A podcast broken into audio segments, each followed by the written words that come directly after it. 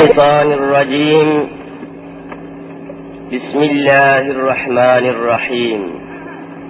سبحانك لا علم لنا إلا ما علمتنا إنك أنت العليم الحكيم. صدق الله العظيم. وبلغنا رسوله النبي الكريم. رب اشرح لي صدري ويسر لي أمري واحلل عقدة من لساني يفقه قولي آمين بحرمة حبيبك الأمين. أما بعد فالأول الله والآخر الله والظاهر الله والباطن الله. فمن كان في قلبه الله فمعينه في الدارين الله. فمن كان في قلبه غير الله فخصمه في الدارين الله. لا إله إلا الله هو الحق الملك المبين محمد رسول الله صادق الوعد الأمين Aziz müminler, şerefli Müslümanlar, geçen dersimizde hatırlanacağı gibi insanın yaratılışı Hz. Adem aleyhissalatu vesselamın çocuklarının birbirleriyle evlenmesi ve bu hususun nasıl ve ne şekilde cereyan ettiğini, bu mevzudaki ilahi hüküm ve kanunları anlatmak ve aktarmak idi dersimiz. Ancak dersin bir mukaddimesini geçen ders, bir giriş mahiyetinde bir açıklamasını yapmıştık. Bu meseleyi neden sorup duruyorlar? Bu meseleyi sorup duranlar kimlerdir? Maksatları ve gayeleri nelerdir? Bunları açıklamaya çalışmıştım. Temelde insanın yaratılışını Allahu Azimüşşan'a, onun kudretine, onun iradesine, onun ilmine bağlandığını üzerinde henüz tefsirini tamamlamadığımız bir ayet-i kerimeyi de arz etmeye çalışmıştım. Bugün yine devam edeceğiz ve bu meseleyi bütün açıklığıyla inşallahü teala bildiğimiz kadarıyla kütüb-i tefasirde bulabildiğimiz kadarıyla sizlere söylenmesi gereken hususları Allah'ın inayetiyle arz etmeye devam edeceğiz. Aziz müminler,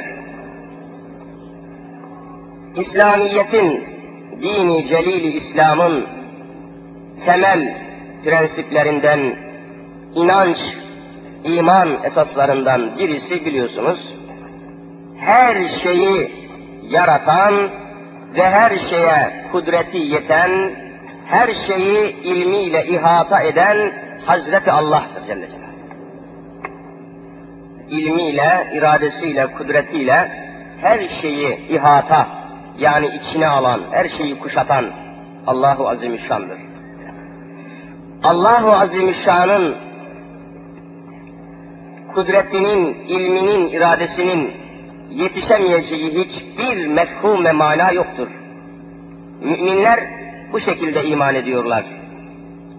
Bu şekilde iman ediyoruz. Böyle olunca bütün meseleler, mevzular hep bu itikadın, bu inancın istikametinde ortaya konacak. Temel iman esaslarına aykırı, katiyen bir şey söylenemez. Onun için hiçbir kapalılık, hiçbir gizlilik bırakmadan mevzularımızı ilahi kudret altında, tabi ilmin bulabildiği ve izah edebildiği kadarıyla da yavaş yavaş zamanın, tekniğin, ilmin ve fennin de ilerlemesi şekli içinde İslam'ı anlatmaya devam etmek vazifesi düşüyor. Biz Müslümanlar ilmin, tekniğin, fennin, kimyanın, fiziğin, matematiğin, sosyolojinin, psikolojinin, anatominin gelişmesini inancımıza, itikadımıza aykırı bulmuyoruz.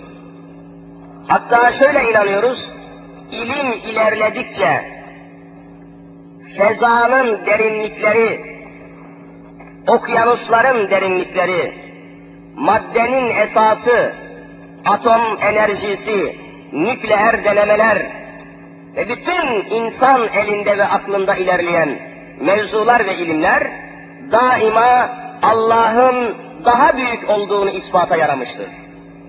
Allah'ın kudretlerini ortaya koymuştur. İlmin inkişafı, fennin inkişafı, modern teknolojinin devamı ve genişlemesi Müslümanı kesinlikle ürkütmez ve korkutmaz, tam manasıyla müminin imanını takviye ve teyit eder. Korkmayız. Hristiyanlık aslını ve esasını kaybettiği için ilmi gelişmelerden, fenni icatlardan ve buluşlardan korkuyordu. Karanlık, orta çağda Hristiyanlığı az çok inceleyen kardeşlerimiz bilirler ki kilise ilmin ve fennin ortaya koyduğu hiçbir şeyi kabul etmiyordu.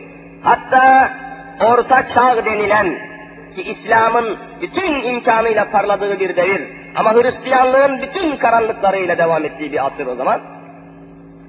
Dünyanın döndüğünü, dünyanın yuvarlak olduğunu dahi kilise ve papazlar vallahi kabul etmiyorlardı. Dünyanın yuvarlak olduğunu ve dünyanın döndüğünü dahi kabul etmiyorlardı. Bütün dünya tarihine geçmiştir ki hepiniz hatırlarsınız. Galile isminde meşhur bir tabiat alimi vardı. Galile. Meşhur yaşlı, ihtiyar bir alim, tabiat alimi, fizik alimi, gökler üzerinde, yer üzerinde çalışmalar yapmış bir alim Galile. Tespit ettiği ilmi hakikatleri sonunda söylemek zorunda kalmış ve dünya yuvarlaktır ve dünya dönüyor demişti. Bunu söyler söylemez kilise tarafından, papazlar tarafından Galile tutuklanmış, tevkif edilmiş ve derhal ölüme mahkum edilmişti. Engizisyon mahkemesi tarafından 500 üyeli bir mahkeme ölüme ve idam edilmeye mahkum edilmişti. Bir tasın içerisinde zamanın en korkunç zehirini içmek suretiyle ölüme mahkum etmişler. Arkadaşları, dostları, yakınları yaklaştılar Galile'ye. Dediler ki, Galile, her ne kadar dünya dönüyor dediysen de gel bu sözünden vazgeç. Kilise kabul etmiyor, papazlar kabul etmiyor, Hristiyanlık kabul etmiyor. Böyle zehir içip ölme, vazgeç bu sözünden. Yanlış konuştum de, böyle bir şey yok de, sözünü değiştir dediler. O da ilmi şahsiyetini, ilmi haysiyetini koruyamadı. İhtiyar Galile mahkemenin huzurunda, evet siz doğrusunuz, dünya dönmüyor, dünya yuvarlak değil dedi. Bunlar dünya tarihinde yer almış meseleler. Hristiyanlık dünyası rezaletleri bunlar. Alemi İslam'da böyle bir şey göremezsiniz. Evet. Ölümden kurtuldu Galile ve dostları koluna girdiler, koltuğuna girdiler. Mahkemenin salonundan çıkarıyorlardı. Koridora geldiği zaman duramadı yerinde Galile. İlmin tespit ettiği neticeyi nasıl inkar edebilirdi? Bir ilmi hakikati nasıl saklayabilirdi? Birdenbire mahkemede olduğunu unuttu, bir kelime çıkardı ağzından. Ve ağzından çıkardığı kelime bütün tarihlere geçmiş. Etür simül diye bir kelime çıkardı. Yunanca bir kelime. Etür simül. Yani buna rağmen her ne kadar mahkemede dünya dönmüyor, yuvarlak değildir dediysem de buna rağmen dünya dönüyor, dönüyor deyiverdi. Ağzından kaçırdı. Hemen tekrar tutukladılar, yakaladılar ve bir fare gibi, bir sıçan gibi zehirlemek suretiyle o müthiş alimi idam ettiler. İlimden korkuyorlardı ilmin inkişafından korkuyorlardı. Hristiyanlık öyleydi, kilise öyleydi. Daha sonra bugünkü imkanlara İslam'ın ortaya koyduğu ilmi araştırmalar sonunda her şey gün ışığına çıktı. Rönesansı, reformu İslam'ın inkılabından sonra yaptılar.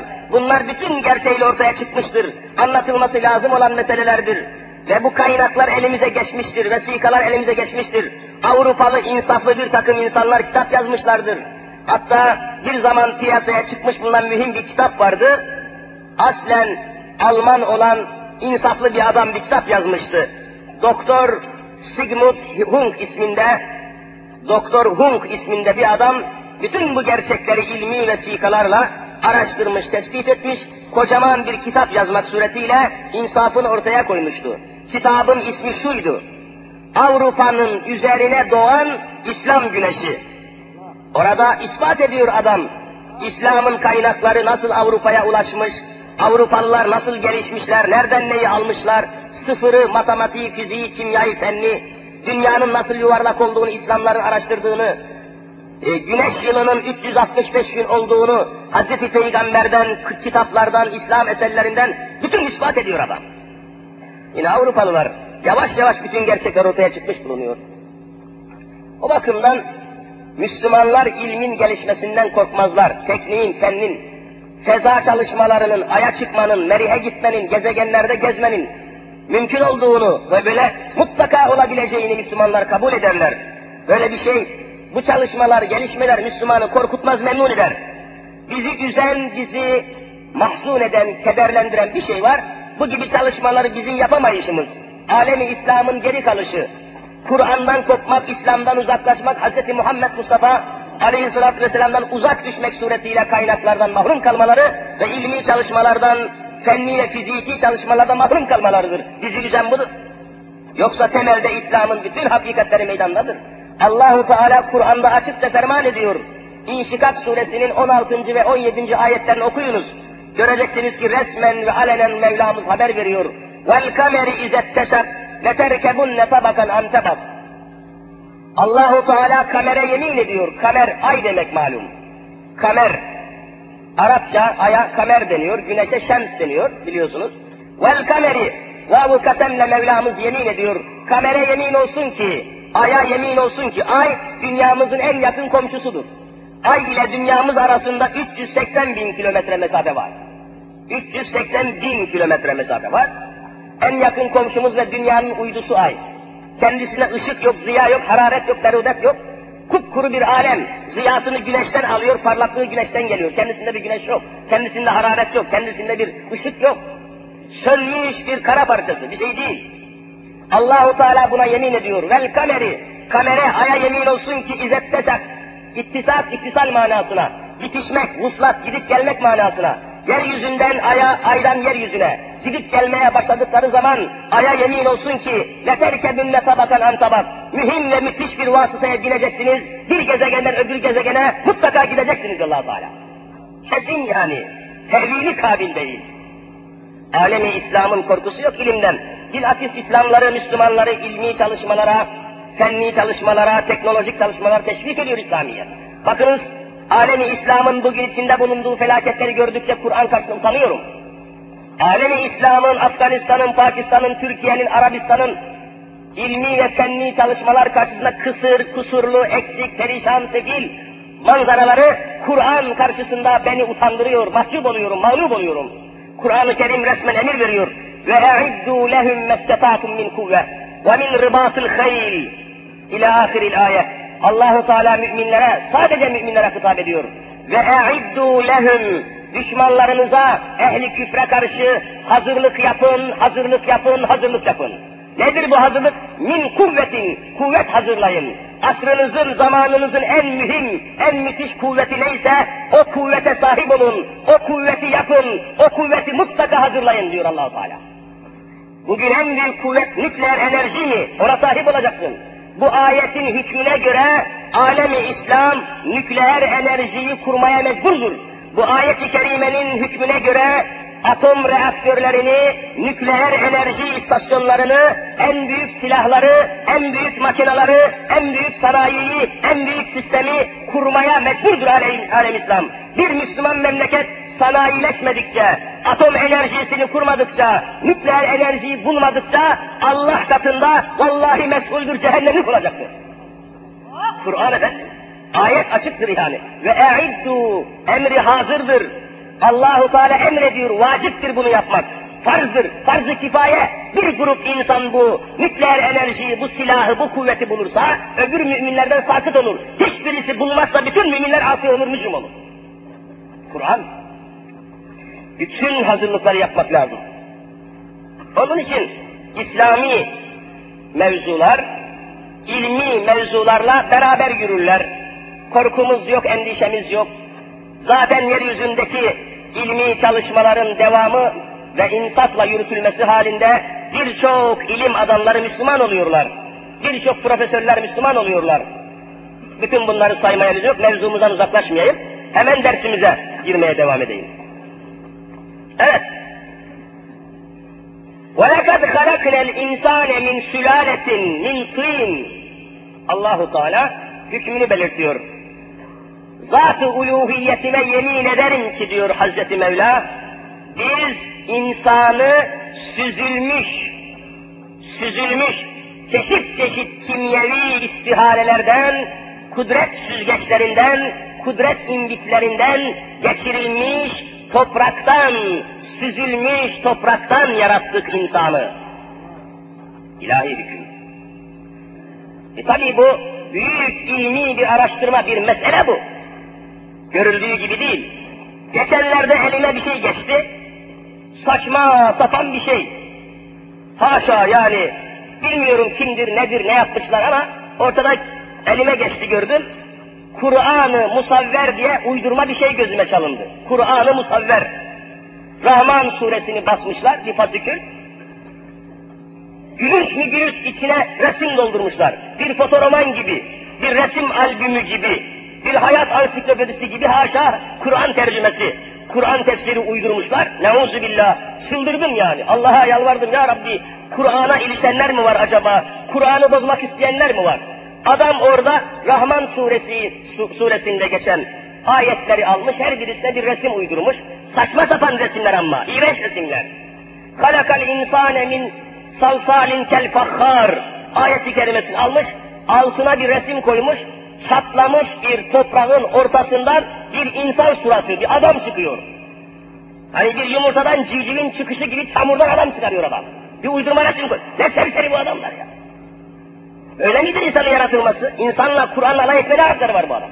Kur'an-ı musavver, uydurma, saçma sapan bir şey. Sakın iltifat etmeyesiniz ha. Haşa, haşa. Kur'an'ın böyle tefsiri, böyle izahı olmaz. Resim nedir? Kur'an'ı resimleştirmek, Kur'an'ı basitleştirmek, zihinlerdeki cennet hayalini, cehennem azabını, hurileri, manaları resim resim çizmek mümkün müdür? Bunu hangi ahmak yapıyor, hangi aptal yapıyor? Orada gördün de katılığa katıla güldüm ve sonra üzüldüm.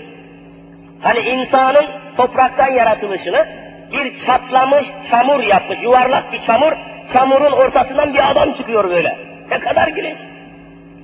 Hani kimya, hani fizik, hani ilim, hani laboratuvar, hani istihareler, hani manalar? Ne saçma. Halakal insane ve allemehül beyan ayetini almış, Kur'an-ı musavver. Musavver değil yani muhayyel, uydurma bir şey o. Halakal insane demiş, insan, Allah insanı yarattı. O sayfaya iki tane resim koymuş. Af buyurun, çok affedersiniz. Bir tane erkek tenasül aleti koymuş, bir tane kadın tenasül aleti koymuş, bir de ana rahmi çocuk koymuş. Serseri adam. Kur'an-ı musavver. Böyle şey olur mu? Saçma sapan. Ve allemehül beyan Allah insana konuşmayı öğretti derken, ihtiyar, sekil, yaşlı bir adamı koymuş, karşısına da çıplak çıplak adamlar onlara konuşmayı öğretiyor. Allah mı öğretiyor, bu adam mı öğretiyor? Yani korkuyorum Kur'an-ı Kerim'e suikast hazırlamak istiyorlar. Korkuyorum. Ama Allahu Teala neye kadir değil? Dinini, kitabını, İslam'ı hiç kimse bozamayacak ve Allah'ın inayetiyle Kur'an mutlaka hakim olacak. Allahu Teala ilmi bir gerçeği ortaya koyuyor. Öyle topraktan, kas katı bir topraktan insan fotoğraf gibi çıkar mı? Bir azimüşşan insanı süzülmüş. Ne demek süzülmüş? Bunların ilmi merhaleleri var. Fenni, fiziki izahları var. Sümme cealnâhu nutfeten fi kararın mekin. İlahi bir döşeme, ilahi bir tezgah, ilahi bir dergah halinde sonra bir nutfe, bir damla insan dölü, insan dölü halinde ana rahmine kararı mekine intikal ettirdik diyor Rabbül Alemin. Orada onu husule getirdik. insanın vücuda geldiği yer, insanın hasıl olduğu yer, insanın teşekkül ve temekkül ettiği yer ana rahmidir. Ana rahminde teşekkül ediyor. Ve oradan dünyaya geliyor. Rastgele olmaz. Evet. Bunlar ilmi meseleler. Biraz bu hususta bir iki malumat verdikten sonra esas mevzumuza geçeceğim inşallah.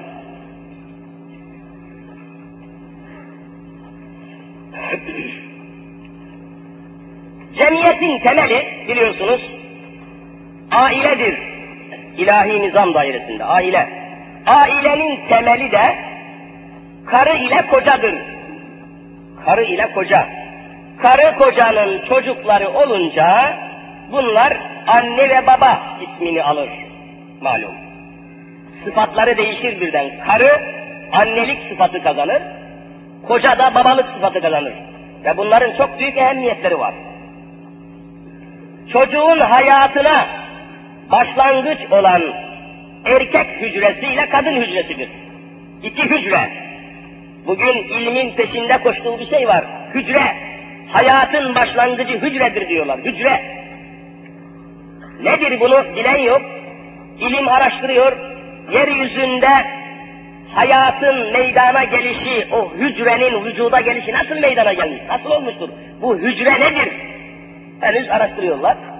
İlim henüz araştırma safhasında hiçbir şey halletmiş değil. Çocuğun hayatına başlangıç olan erkek hücresi bir tanedir. Buna sperma ismini veriyorlar. Sperma. Kadınınkine ise döl hücresi diyorlar. Döl hücresi diyorlar. İnsan hayatına başlangıç olan sperma sayısı bir defasında 225 milyon kadar ana rahmine intikal ediyor. 225 milyon sperma hücre intikal ediyor. Bunlar yaklaşık olarak 8 saat döl hücresi arıyorlar. İçlerinde en güçlü olanı döl hücresini buluyor. Onun içine girer kısa zamanda tek hücre haline geliyor. Tek hücre haline geliyor. Tek hücreden çok hücrenen hücrenin meydana gelmesi ve insan oluncaya kadar geçen zaman ve şekillerin bütününe embriyon safhaları deniyor. Embriyon safhaları. Henüz bunları ilim araştırıyor. Hiçbir sonuca varmış değil. İç içe giren iki hücre, birisi döl hücresi, öbürü de sperma, erkek hücresi, iki hücre iç içe girdikten sonra içteki zarı eritiyorlar, bir hücrenin içinde ikinci hücre canlılığını korumaya devam ediyor. Kur'an-ı Kerim'de Yunus aleyhisselamın bir balığın karnında 40 gün kalışı gibi. Bir balığın karnında Yunus aleyhisselam 40 gün yaşamıştır. Nasıl olmuştur? Bunun keyfiyeti, izahı, manası nedir? Henüz ilim bunu araştırma noktasındadır. Neticeye kavuşmuş değildir. Tıpkı böyle olduğu gibi o erkek hücresiyle kadın döl hücresi bir hücre içinde canlılığını devam ettiriyor. Döllenmiş tek hücre anne rahminde, ana rahminde bir tek noktaya tutunup kalıyor. Ana rahminde bir tek noktaya tutunup kalıyor. Ve bu noktayı nasıl buluyor? Neden başka bir yere değil de belli bir yere tutunuyor? Bütün bunlar henüz ilmin kesinlikle izah edeceği şeyler değil. İnsanın başlangıcı olan bu tek hücre 15 dakika sonra bölünüp iki tane oluyor. Bu iki hücre bölünüyor, dört tane oluyor. Dört bölünüyor, sekiz oluyor. Sekiz bölünüyor, on altı hücre çift çift bölünmek suretiyle milyonlarca hücre meydana geliyor ve bir insanı nasıl ki bir binayı tuğlalar, tuğlalar, taşlar meydana getiriyorsa bir insanın tamamını da hücreler meydana getiriyor. Bir tek hücreden milyonlarca hücre hasıl oluyor. İlahi hücre. Evet. Çocuk tabi gelişiyor ve ana rahminde içi boş bir hortumla, göbek hortumuyla anneye bağlanıyor çocuk. ana rahmindeki çocuğun bir göbek hortumu vardır. İçi boş bir kanal. O hortumla yavru annesine bağlanıyor ve annesinden resmen beslenmeye başlıyor. Anne neyi yerse, neyi içerse ondan hasıl olan kandan ve kanın içindeki lazım olan gıdalardan göbek hortumuyla çocuğu Hazreti Allah orada besliyor. Henüz ilim bu hususlarda geniş bir açıklama yapamasa dahi hadise ortada.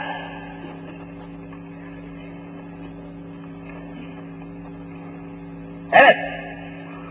Hatta biliyorsunuz öyle bir mekanizma, öyle bir sistem kurulmuş ki bir kadın çocuğa hamile kalınca bir değişiklik oluyor onda. Artık normal adet görme hassası kayboluyor, aydan aya gördüğü adet kesiliyor, bir daha o çocuk doğuncaya kadar o kadın adet görmüyor, kan gelmiyor, kesiliyor. Niçin mi? Şimdi çocuğa hamile kaldıktan sonra o kan, o adet niçin kesiliyor? Çünkü artık hadise değişmiştir. Ana rahmindeki çocuk o kadının kanıyla, göbek hortumuyla besleniyor. Aynı kanı devamlı kaybetseydi o çocuk, o yavru orada beslenemeyecekti. Sistem değişiyor. Bütün bunlar görüldüğü gibi ana rahminde çocuğun teşekkülünü ve şekil almasını, büyümesini, biçimlenmesini, ona çeşit çeşit azaların, kısımların, aletlerin takılmasını gerektiriyor. Kısa bir zaman içerisinde, dokuz ay gibi bir zaman içerisinde biliyorsunuz, çocuğa ne lazımsa, hayata geldiği zaman o çocuğa ne lazımsa hepsi orada takılıyor. Hepsi orada takılıyor. Bakın Kur'an-ı Kerim bunu gayet güzel haber vermişler, vermiştir. فَخَلَقْنَا الْمُدْغَةَ عِظَامًا فَكَسَوْنَا الْعِظَامَ لَحْمًا ثُمَّ اَنْشَأْنَاهُ خَلْقًا آخَرْ Ayetlerde gayet güzel. Orada çocuğa lazım olan ne varsa ana rahminde takılmış.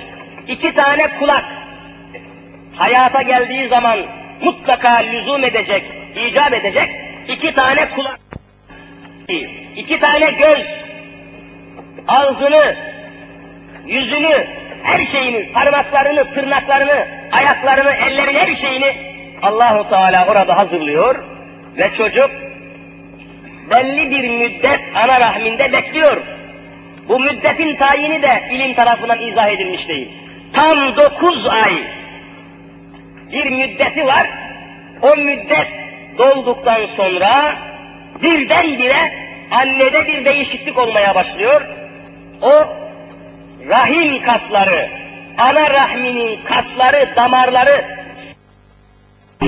daha evvel karın kasları, rahim kasları kasılmıyor, sıkışmıyor. Bekleme müddeti dolduktan sonra sıkışmaya başlıyor, sancı başlıyor, ağrı başlıyor ve istense de istenmese de o çocuk dünyaya gelmek zorunda kalıyor. İlim adamları hayret ediyorlar. Daha evvel bu karın kasları sıkışmıyor, kasılmıyor da belli bir müddet dokuz ay geçtikten sonra niçin oluyor? Bunu kim ayarladı? Bunu kim planladı? Bunu kim hesapladı? Neden şaşmıyor? Neden aşmıyor? Neden değişmiyor?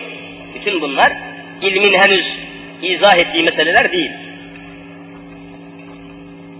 İşte aziz kardeşlerim, bu mevzuda söylenmesi gereken çok mesele var, uzatmayayım. Asıl mevzumuza dönelim.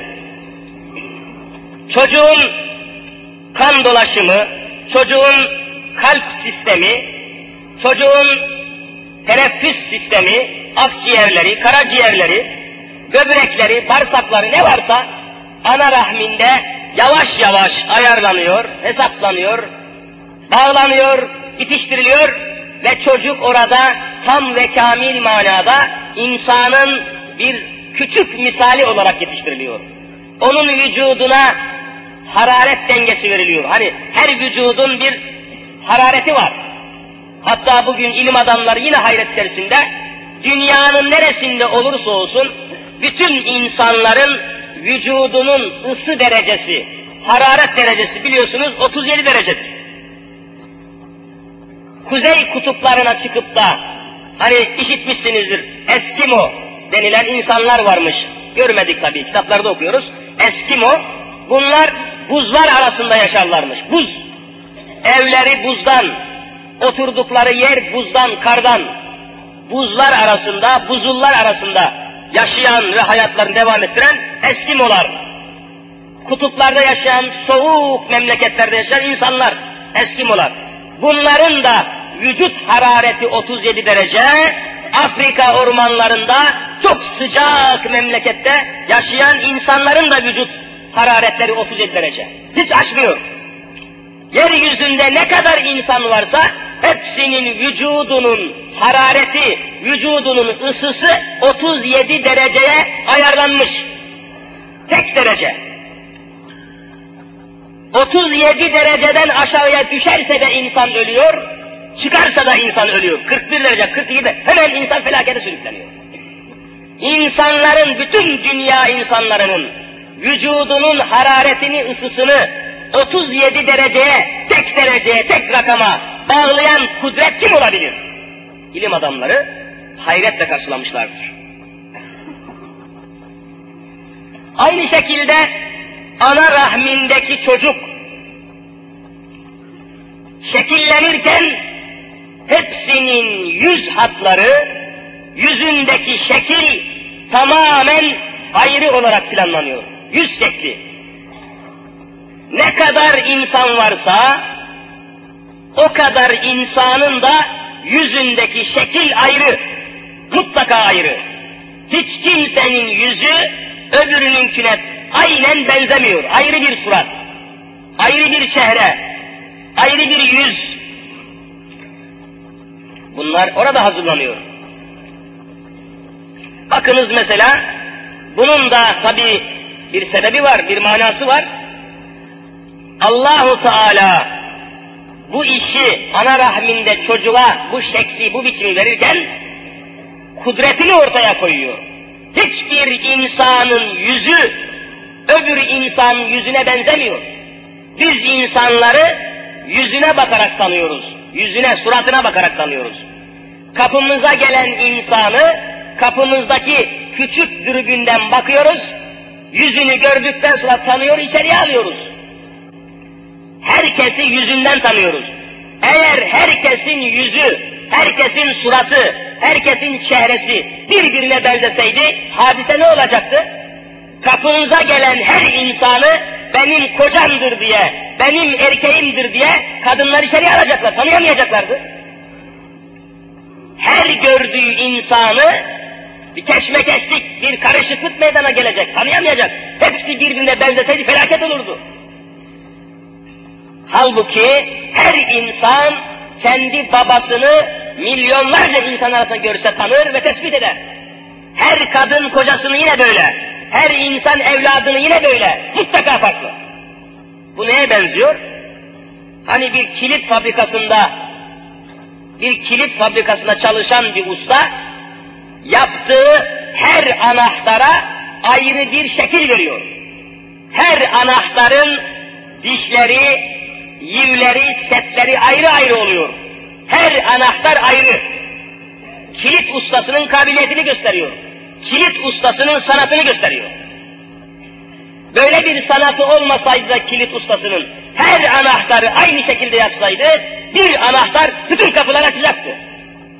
O zaman neye yarardı? O zaman onun ustalığı, onun zekası, onun kabiliyeti ve kudreti anlaşılmazdı. Allahu Teala da her insanın yüzünü ayrı bir anahtar gibi yaratmış, hiçbirinin suratı öbürüne benzemiyor. Bütün bu şekli, bütün bu biçimi ana rahminde Hazreti Allah veriyor insana. Ne derin mana? Kendi kendine olması mümkün mü? Tesadüfen olması mümkün mü? Şaşkınlıkla olması mümkün mü? Tabiatın yapması mümkün mü? Veya kendi kendiliğine bu şekle gelmesi mümkün müdür? Evet. Bu gerçekleri gördükten sonra, bu hakikatleri böylece tespit ettikten sonra, şimdi asıl mevzumuza dönebiliriz. Mevla-i Müteal aynen şöyle haber veriyor. Araf suresinin 189. ayetinde meseleyi bize şöyle haber veriyor. Hüvellezî halakakum min nefsin vahide. Ey insanlar!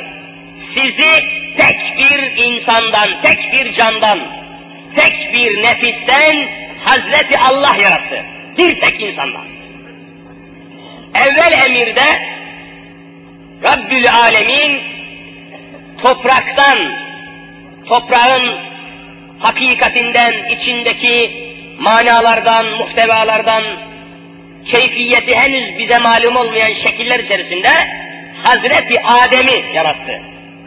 Bakınız. Ve ceale minha zevceha. Hazreti Adem'in bedeninden, Hazreti Adem'in canından, teninden, vücudundan, organizmasından, anatomik yapısından da Hazreti Havva'yı yarattı. Ayet-i ilahiye.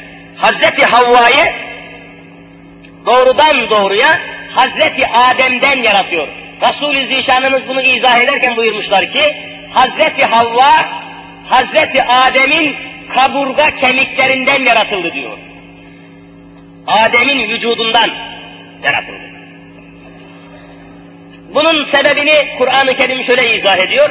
لِيَسْكُنَ اِلَيْهَا Birbiriyle ünsiyet etsinler, birbirine alışsınlar, birbirine yanaşsınlar, birbiriyle ülfet ve ünsiyet, arkadaşlık etsinler diye. Yabancı bir şeyden Havva'yı yaratsaydı, Hazreti Adem meyletmeyebilirdi, sakınırdı, korkardı, çekinirdi. Havva'yı Hazreti Adem'den halk ediyor ki kendi canından olduğu için ona meyletsin, uzaklaşmasın, sükunet bulsun. Manası var. Sonra felemma tegaşşaha ilahi bir emirle Hazreti Adem Hazreti Havva'ya yaklaşıyor. Yaklaşıyor Cinsi bir yaklaşma hasıl oluyor. Neticede hamelet hamlen hafifen. Hazreti Havva Hazreti Adem'den hamile kalıyor. Ayetlerin izahları bunlar. Hamile kalıyor. Femerrat bihi. Epeyce bir zaman geçiyor. Yani bu dokuz aylık zamanı, ana rahmindeki zamanı da Hazreti Allah'ın koyduğu anlaşılıyor. Gayet tabii. Femerrat bihi. Bir zaman mürur etti. Zaman planlandı. Felemma eskalet. Ağırlaşınca, ana rahmindeki çocuk büyümeye, gelişmeye başlayınca, dehevellâhe rabbehuma. Gerek Adem aleyhisselam, gerekse Havva validemiz Allah'a dua etmeye başladılar. Aman ya Rabbi, nedir bu?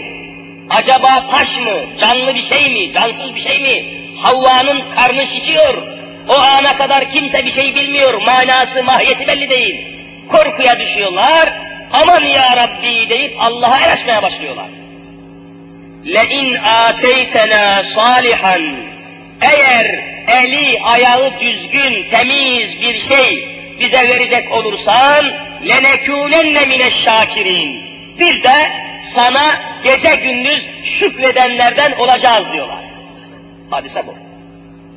Şimdi aziz müminler, bu hadiseler ilahi kudret planında tecelli ediyor demiştir.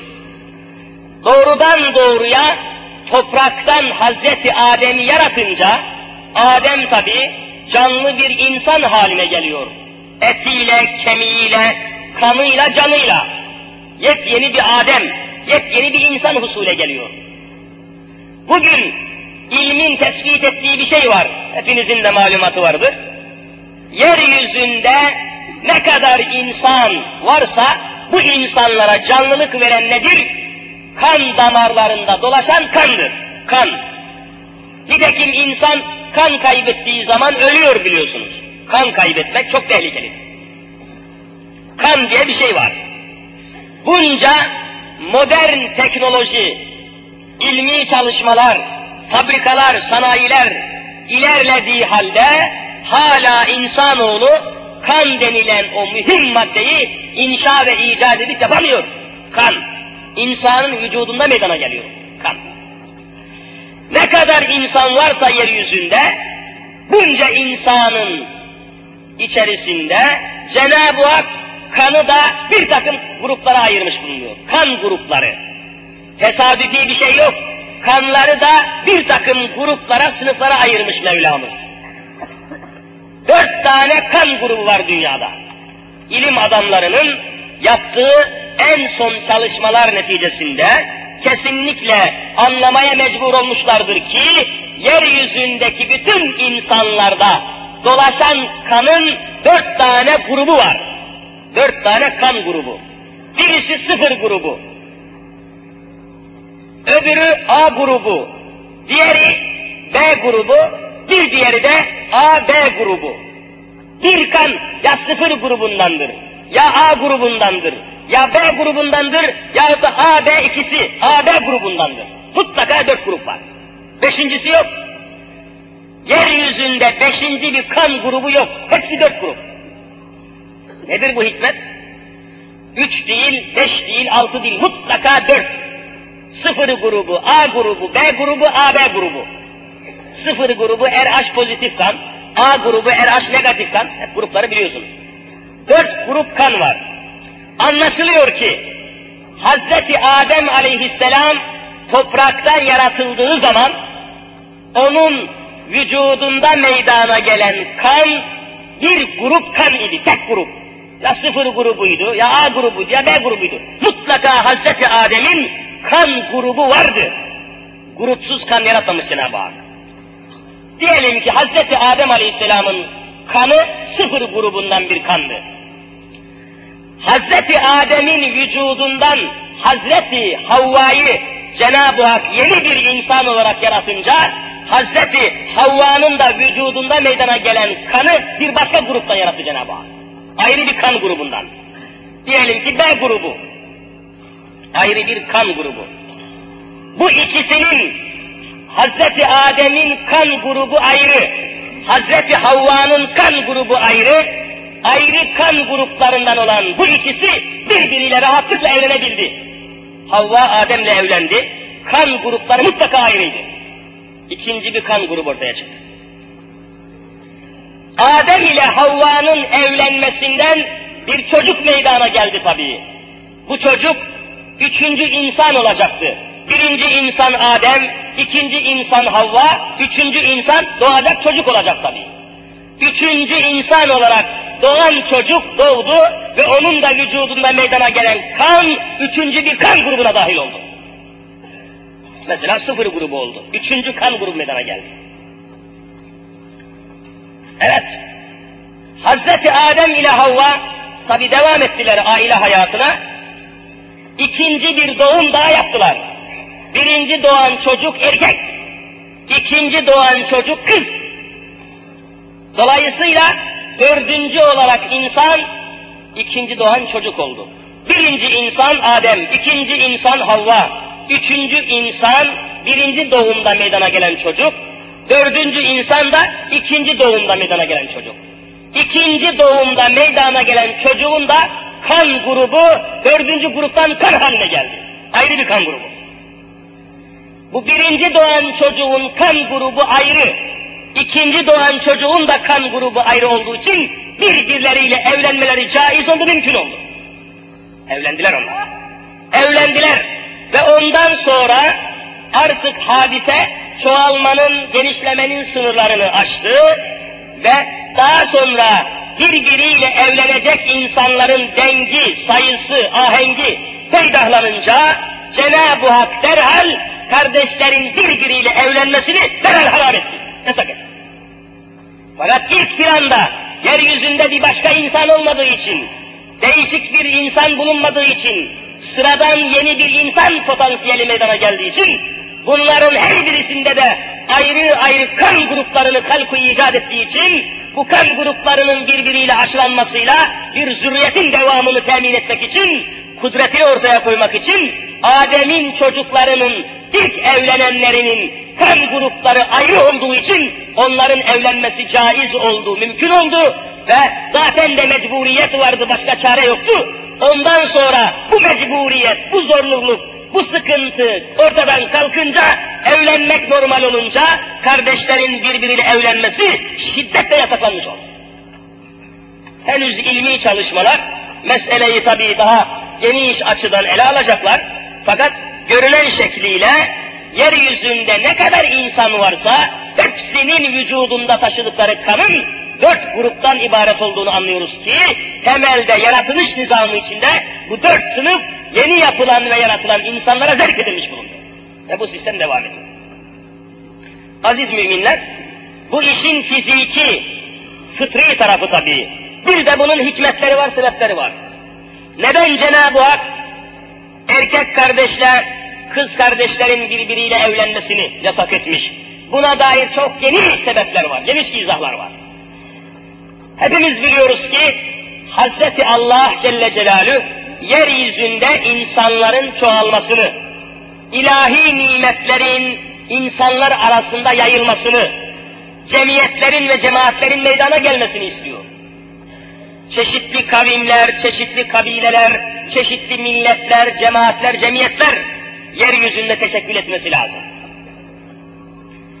Bunun temini neye bağlıdır? Cenab-ı Hak hangi gayeyi istiyorsa o gayenin temini için kanunlar koymuştur. İlahi kanunlar koymuştur. Yeryüzünde çeşit çeşit insanların tanışması, birleşmesi, cemiyet haline gelmesi madem ki Allah'ın muradıdır, Allahu Teala bunu böyle arzu ediyor, bu arzunun tahakkuku için kanunlar koyacak. O halde birçok insanların birbiriyle tanışması neyle olabilir? Evlenmesiyle. Akrabalar, kız kardeşle oğlan kardeş hep birbiriyle evlenseydi, onlardan doğanlar da yine birbiriyle evlenseydi, aynı sülale devam edecek, başka insanlarla tanışmak, birleşmek, toplaşmak, yayılmak, çoğalmak mümkün olmayacaktı.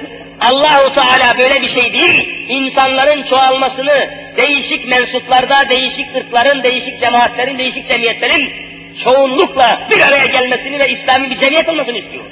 Elbette sınırlarını genişletecek ve değişik insanların bir araya gelmesi gaye olduğuna göre bu ilahi hükmü koymuş olacak. Aynı şekilde ilahi nimetlerin, mülkiyetlerin, malların, eşyaların da devamlı aynı akraba arasında kalmasını istemiyor. Aynı insanların arasında kalmak istemiyor. Her tarafa yayılmasını, nimetlerin, mülkiyetlerin, eşyanın, maddenin, rızıkların her tarafa yayılmasını istiyor. Bunun içinde çeşitli cemaatlerden, çeşitli cemiyetlerden, memleket farklarının, iklim farklarının, çeşit çeşit ilahi manzaraların birbiriyle tanışması, görüşmesi, mülkiyetlerin, zürriyetlerin, hürriyetlerin yaygın hale gelmesi için yine Cenab-ı Hak yakın akraba ile kardeşin kardeşle evlenmesini değil, daha başkalarının, daha başka iklimlerin, daha başka ülkelerin insanlarının, Müslümanlarının birbiriyle evlenerek yeryüzüne hakim olmalarını murad ediyor. Gayet tabii bu neticenin meydana gelmesi için Cenab-ı Hak Kur'an-ı Kerim'de bazı yasaklar, bazı hükümler koymuş bulunuyor. Mesela bakınız birisini söyleyeyim. Müslümanlar gayrimüslim olan ehli kitaptan mesela Hristiyandan, Yahudiden ki bunlara ehli kitap deniyor eserlerde. Ehli kitabın kızlarını Müslümanların delikanlıları, erkekleri alabiliyor. Cenab-ı Hak buna müsaade etmiş. Ey ümmeti Muhammed'in delikanlıları, erkekleri! Siz ümmeti Muhammed olmayan ehli kitabın kızlarını nikahla alabilirsiniz diyor. Niye? Biz gayrimüslimlerin, ehli kitabın, Hristiyanların kızlarını alırız, eş yaparız kendimize, o kadından doğan çocuk babaya tabi olduğu için o kadının doğurduğu çocuk Müslüman babanın zürriyeti olur ve İslamiyet yayılır. Müslüman babaya tabi olduğu için nafakası, terbiyesi, eğitim her şeyi babaya tabi olduğu için o ehli kitaptan olan kadının doğurduğu çocuk İslam'ın malı, Müslüman babanın malı ve İslam cemiyetinin malı olur. Dolayısıyla gayeye uygundur. Fakat buna mukabil ey ümmeti Muhammed'in kızları, ey ümmeti Muhammed'in kızları, sizden hiçbiriniz ehli kitaptan, Hristiyandan, şundan bundan bir erkekle asla evlenemezsiniz buyuruyor. Orayı kapatmış. Neden? Bir Müslümanın kızı gider de gayrimüslimle, ehli kitaptan bir Hristiyanla, Amerikalıyla, Fransızla, Almanla evlenirse, o Hristiyanın emrine girecek, o doğurduğu çocuk Hristiyanların malı, gayrimüslimlerin malı olacak. Dolayısıyla İslam'ın yayılma siyasetine aykırı düşecek. O yüzden o kapıyı kapatmış Cenab-ı Hak. Onların kızlarını bize helal, bizim kızlarımızı onlara haram etmiş Cenab-ı Hak. Ne kadar mühim bir hadise. İslam'ın yayılma siyasetidir bu. İslam'ın çoğalma siyasetidir bu. İşte Allah'ın bu siyasetini temin için kardeşlerin birbiriyle evlenmesi nehyedilmiş, yabancılarla evlenmeyi Cenab-ı Hak emretmiş bulunuyor. Yakın evliliği yasaklamış, uzaklardan, başka insanlardan evlenmeyi o kapıyı açık bulundurmuş ki yayılma olsun, genişleme olsun, çoğalma olsun. Yeryüzüne İslamiyet bu yoldan her kıtaya, her ülkeye hakim olabilsin. Dolayısıyla şimdi mesela adam İstanbul'da oturuyor, Erzurum'dan evlenmiş, Erzurum'la bir alakası oluyor. Oraya gidiyor, geliyor, orada da bir cemiyet oluyor, orada da akrabası bulunuyor, orada da etrafı, ahbabı, orada da işi gücü bulunuyor. Oradakinin burayla, buradakinin orayla. Dolayısıyla İslam'ın çerçevesi genişliyor, her tarafa uzanıyor. Gayet tabii. Aynı şekilde Müslümanın malı, Müslümanların malları böylece akrabanın sınırından çıkıyor, uzak yakın herkesle alakadar olmaya başlıyor. Onlar buraya geliyor, buradaki mülkiyetten istifade ediyor, buradaki oraya gidip oradan istifade ediyor. Dolayısıyla mülkiyetler, zürriyetler yaygınlaşıyor, çoğalıyor, etrafa hakimiyet kazanıyor. Akraba içinde kalsaydı, aynı aile içinde kalsaydı bu yayılma olamayacak, bu istifade mümkün görülmeyecek. Daha buna ait birçok hükümler, mevzular var. İnşallah bunları da zaman zaman toparlamak suretiyle daha etraflıca ele alıp izah edeceğiz. Evet, insanın teşekkülünde, insanın meydana gelişinde bunca hikmetler ve hakikatler olduğu gibi, insanın devamında, terbiyesinde, yetişmesinde de çok büyük hükümler ve hikmetler var. Bundan sonraki derslerimizde inşallah bu mevzuya da yer yer temas ettikten sonra bilhassa günümüzde etrafa durmadan yayılan ve üzerinde de ısrarla durulan bir mevzuya döneceğiz. O da çocuk düşürmek yahut günün tabiriyle kürtaj olmak. Kürtaj. Ana rahminde canlılık kazanmış olan bir çocuğu götürüp bir doktorun önünde çelik bir bıçakla, çelik bir makasla daha dünyaya gelmeden o çocuğu ana rahminde parçaya, parçalayıp öldürmenin hükmünü ve hakikatini ele alacağız.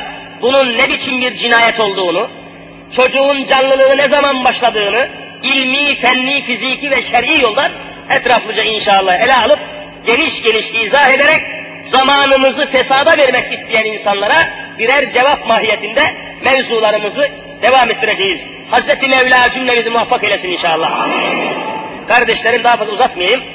Allah'ın izni inayetiyle alemi İslam'da meydana gelen, vukua gelen hadiselerin ışığı altında bizi hem üzen hem de sevindiren hadiselerin seyri içerisinde inşallah yurdumuzda da İslamiyet hızla gelişmeye, uyanmaya ve çoğalmaya devam ediyor.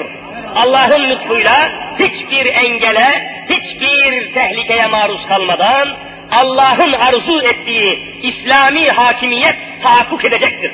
Temkinli olunuz, ümitli olunuz, huzurunuzu, gayretinizi, çalışmalarınızı hep bu istikamette toparlayınız.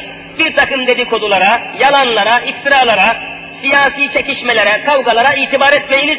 İslam'ın gelişmesinden başka, İslam'ın hakim olmasından başka hiçbir gaye hizmet etmeyiniz. Mevla cümlemizi muvaffak eylesin inşallah. Ya Rabbi günahlarımızı affeyle. Ya Rabbi kusurlarımızı mağfiret eyle. Ya Rabbi huzurundayız bizi kulluğuna kabul eyle. Ya Rabbi rahmet ve rızanı cümlemize mukadder eyle. Alemi İslam'ın içinde bulunduğu musibetleri, çalkantıları, felaketleri, faciaları, fesatları, fitneleri bir an evvel ortadan kaldır ya Rabbi. Bahusus Müslüman Afganistan'ın başındaki komünist işgalini ve yeryüzündeki bütün müminleri baskı ve zulüm altında bulunduran idareleri ve idarecileri Kahhar ismi şerifinle kahreyle ya Rabbi. Her nefesimizde kelime-i şehadet ki aşk ile buyurun. Eşhedü en la ilahe illallah ve eşhedü enne Muhammeden abdühü ve rasulüh diyerek bu iman ve itikad ile huzuruna cümlemizi kabul eyle ya Rabbi. Bu derslerimizi takip eden, uzaktan yakından gelen genç ihtiyar, kadın erkek, bir cümle mümin kardeşlerimi ve özellikle bu dersleri çeşitli vasıtalarla uzaklara, Almanya'ya, Belçika'ya, Hollanda'ya, Suudi Arabistan'a ve sair yerlere, Anadolu'nun köylerine, kasabalarına, evlerine kadar kavuşturan bütün mümin kardeşlerime iki cihanda izzet ve cennetinde de cemali nasip eyle ya Rabbi. El açıp amin diyen kardeşlerimi affeyle ya Rabbi. Gözlerimizi dünyaya kapamadan yeryüzünde İslamiyet'in hakim olduğunu